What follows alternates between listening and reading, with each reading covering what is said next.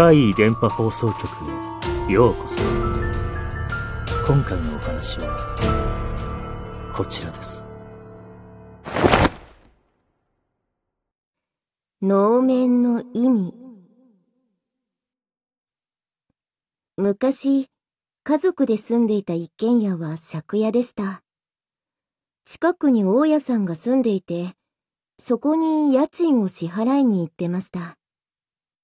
小学生の頃から、私が何度か家賃を持って行ったことがあります。大家さんの家は、とても広い一軒家で、日本家屋って言うんですかね。立派な中庭もあったんです。そこに一人で住んでいるようでした。変わっていたのは、玄関にいくつものお面、能面が飾ってあったことです。なんでも大家さんは、今はもう引退していますが、以前は能面を作る職人だったらしいです。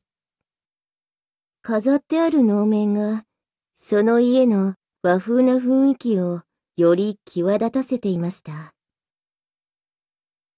大家さんは顔が広く、多くの人たちと交流があり、また田舎だったこともあってか、私が行くと玄関の鍵はいつも開いていました。それも留守にしている時も鍵をかけていないんです。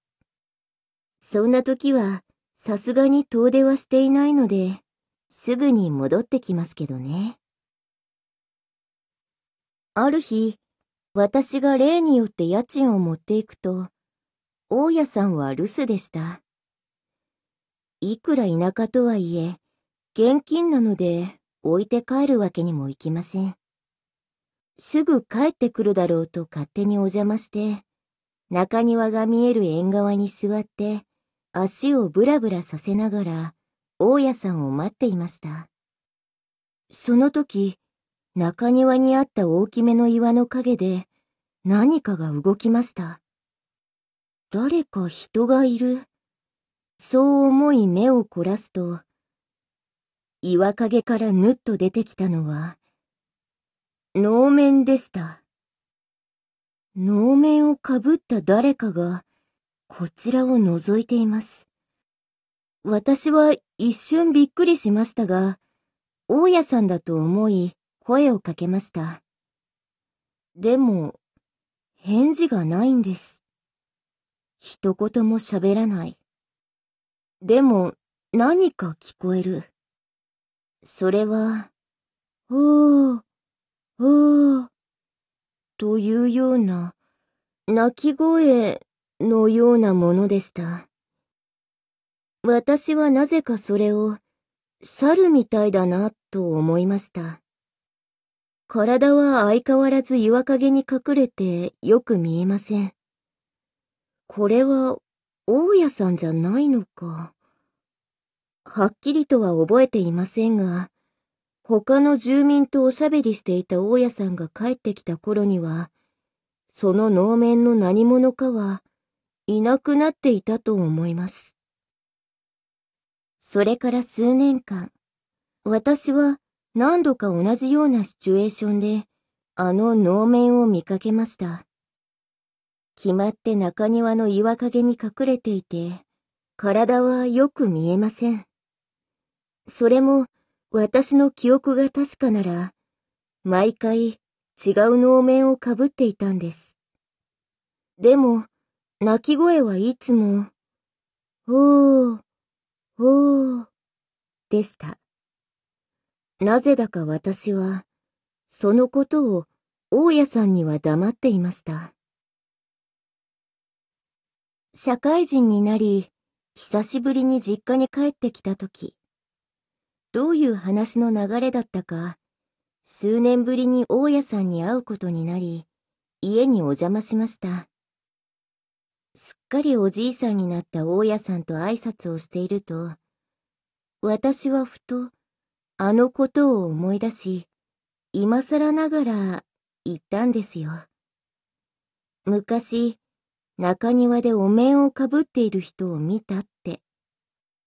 すると大家さんは急に青ざめたかと思うと、別の部屋に行き、木箱を一つ持ってきました。その木箱に入っていたのは、能面でした。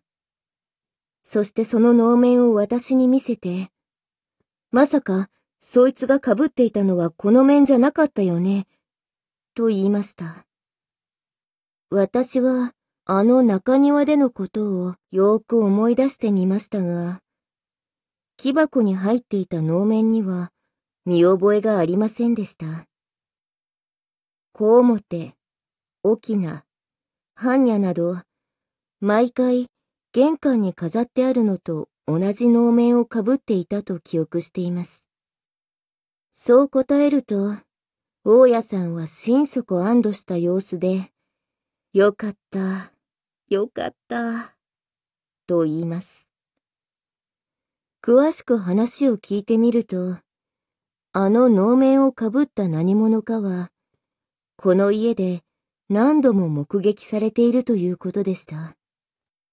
それも、木箱に入っていた能面をかぶっている姿を見たら、その人は、遠からず命を落とす。そう説明されました。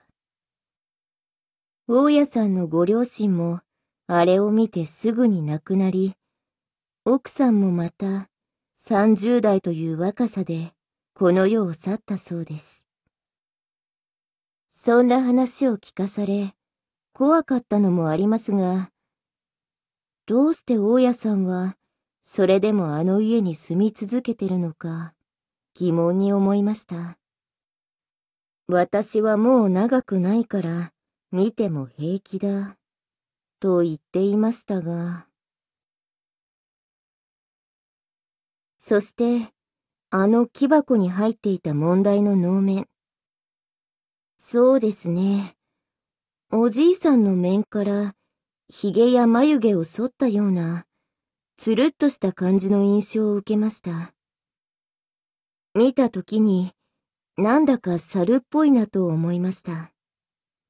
そういえばおー、おー、という鳴き声を聞いた時も、なぜだか猿っぽいと感じました。能面と鳴き声、何か関係があるんでしょうか。よくわかりませんが、私にできるのは、あの家に、特に中庭に行かない方がいいと、身近にいるみんなに、それとなく注意喚起することくらい、ですね。